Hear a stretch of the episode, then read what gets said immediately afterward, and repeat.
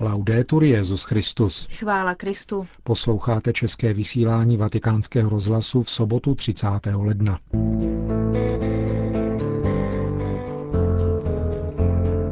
Poselství předsedy Papežské rady pro pastoraci ve zdravotnictví ke zítřejšímu Světovému dni nemocných leprou. Srbský patriarcha Irenej zve Benedikta XVI. k návštěvě Srbska. List Benedikta XVI. čínským katolíkům přináší plody. Přiblížíme vám je. Pořadem vás provázejí Markéta Šindelářová a Milan Glázer.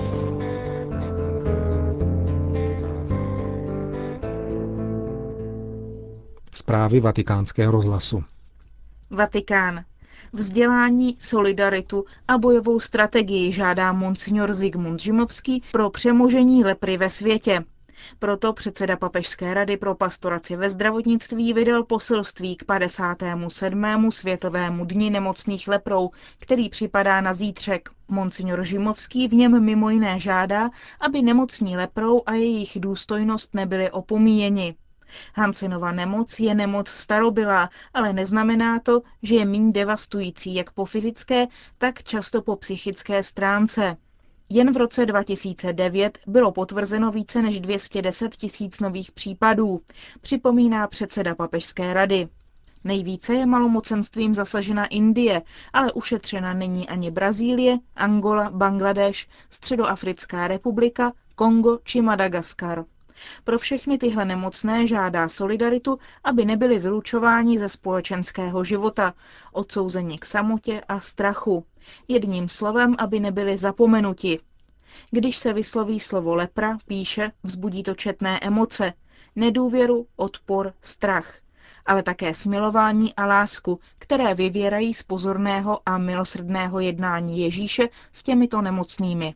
Předseda Papežské rady pro pastoraci ve zdravotnictví pak v poselství připomíná apoštoly malomocných jako Raul Follero a svatý Damian de Voistr, kteří podporovali důstojnost a práva nemocných.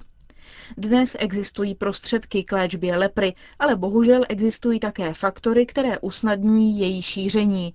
Mezi nimi chudoba, hlad, nedostupnost léků a nevzdělanost, která stěžuje už tak velké břímě, které lepra obnáší, stojí v poselství.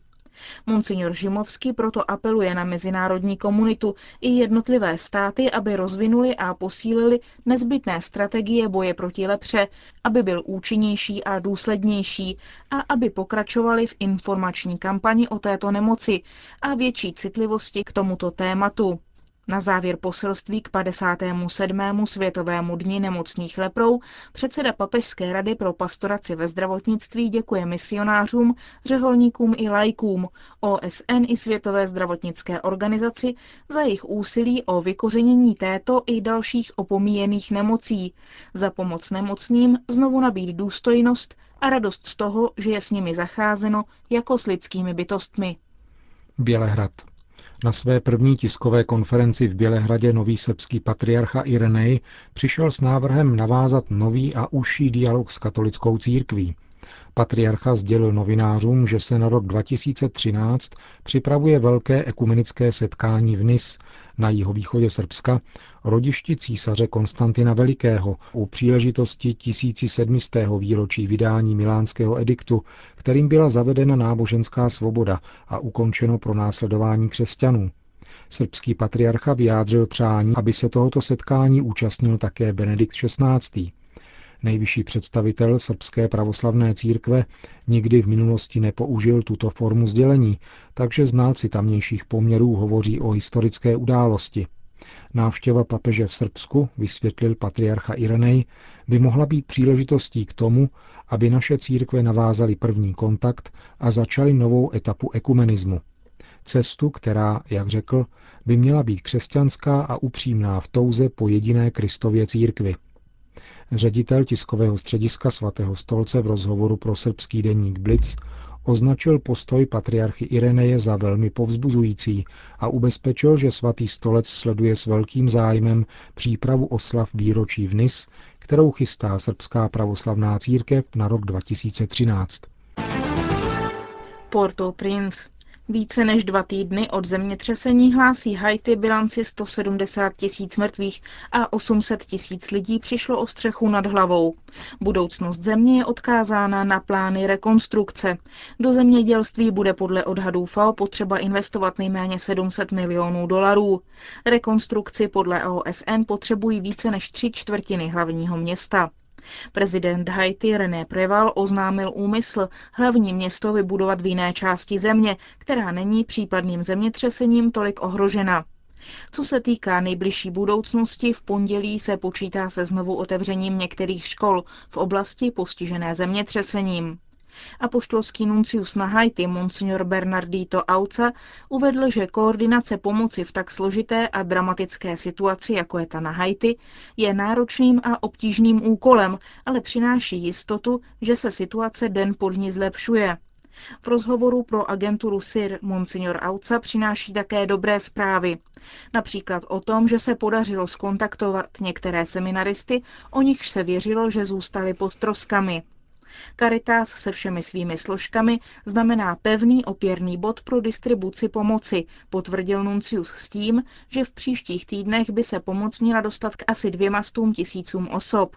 Monsignor Bernardito Auza pak uvedl, že nehledě na kritiky, některé podložené, jiné založené na neznalosti reality na Haiti, je třeba uznat obrovskou a cenou práci, kterou vykonává mezinárodní společenství.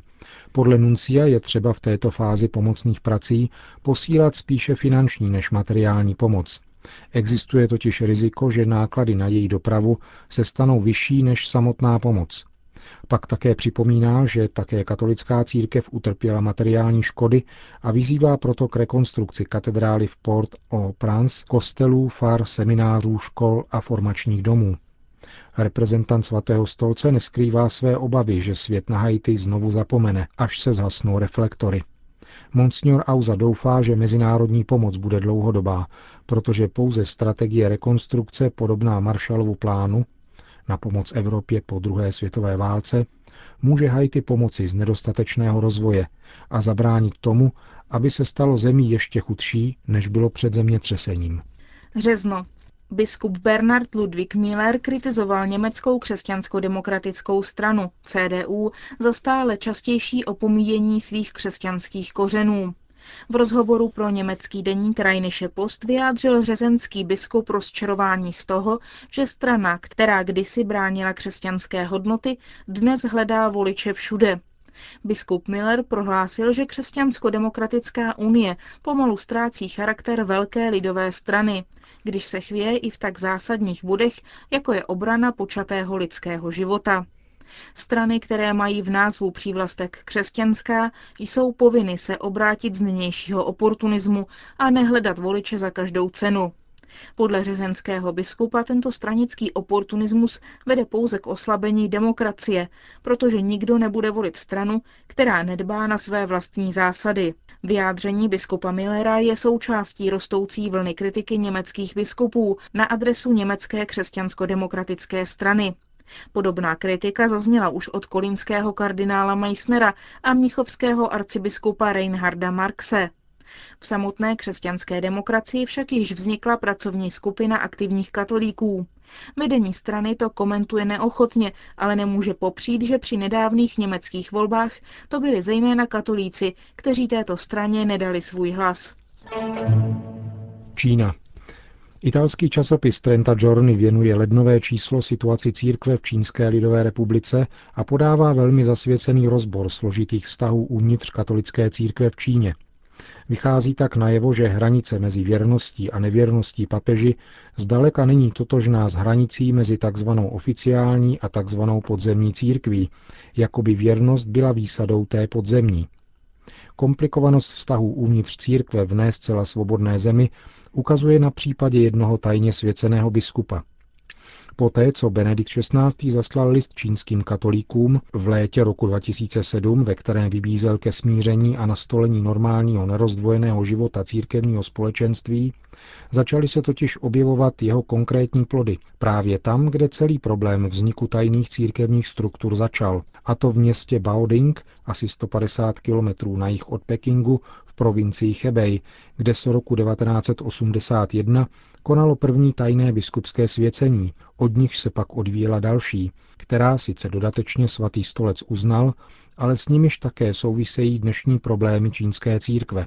Jeden z těchto tajně svěcených a papežem dodatečně uznaných biskupů, pomocný biskup z Baoding, monsignor An Shuxin, který byl v letech 1996 až 2006 vězněn, se totiž v srpnu roku 2007 právě na poput papežova listu rozhodl víc podzemí a začlenit se do státem kontrolovaného vlasteneckého združení pod podmínkou, že nebude konat nic, co by bylo proti víře.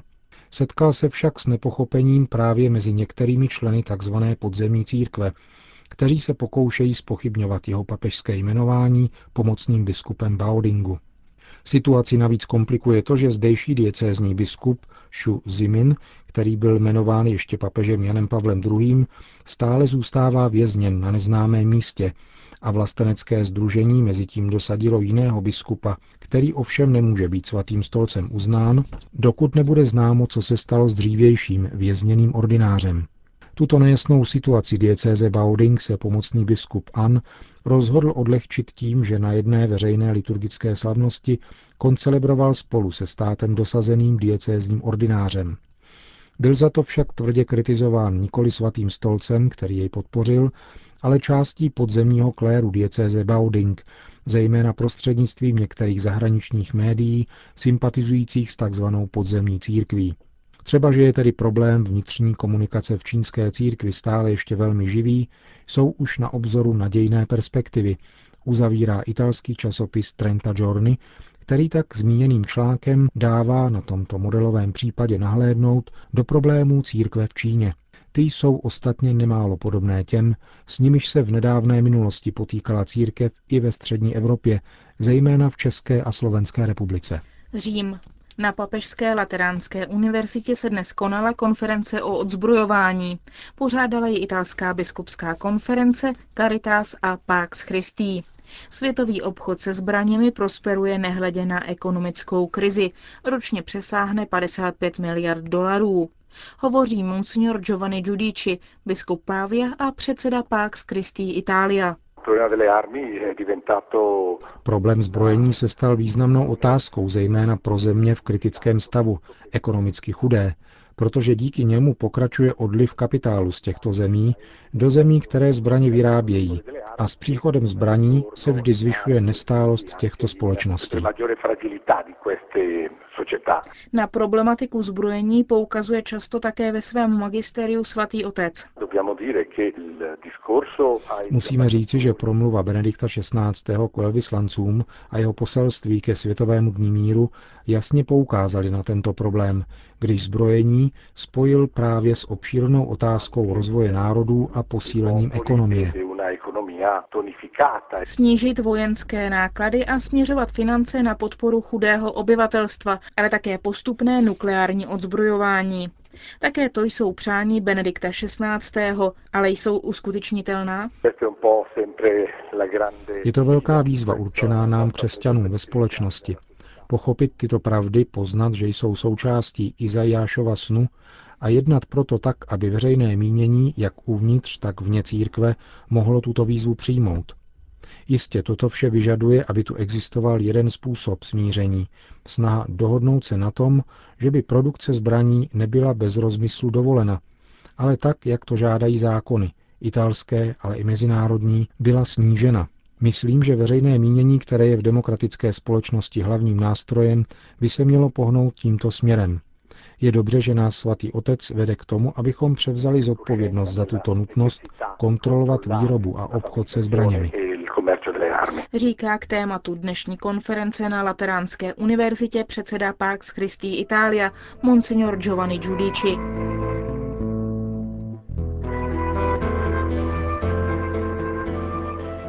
Končíme české vysílání vatikánského rozhlasu. Chvála Kristu. Laudetur Jezus Christus.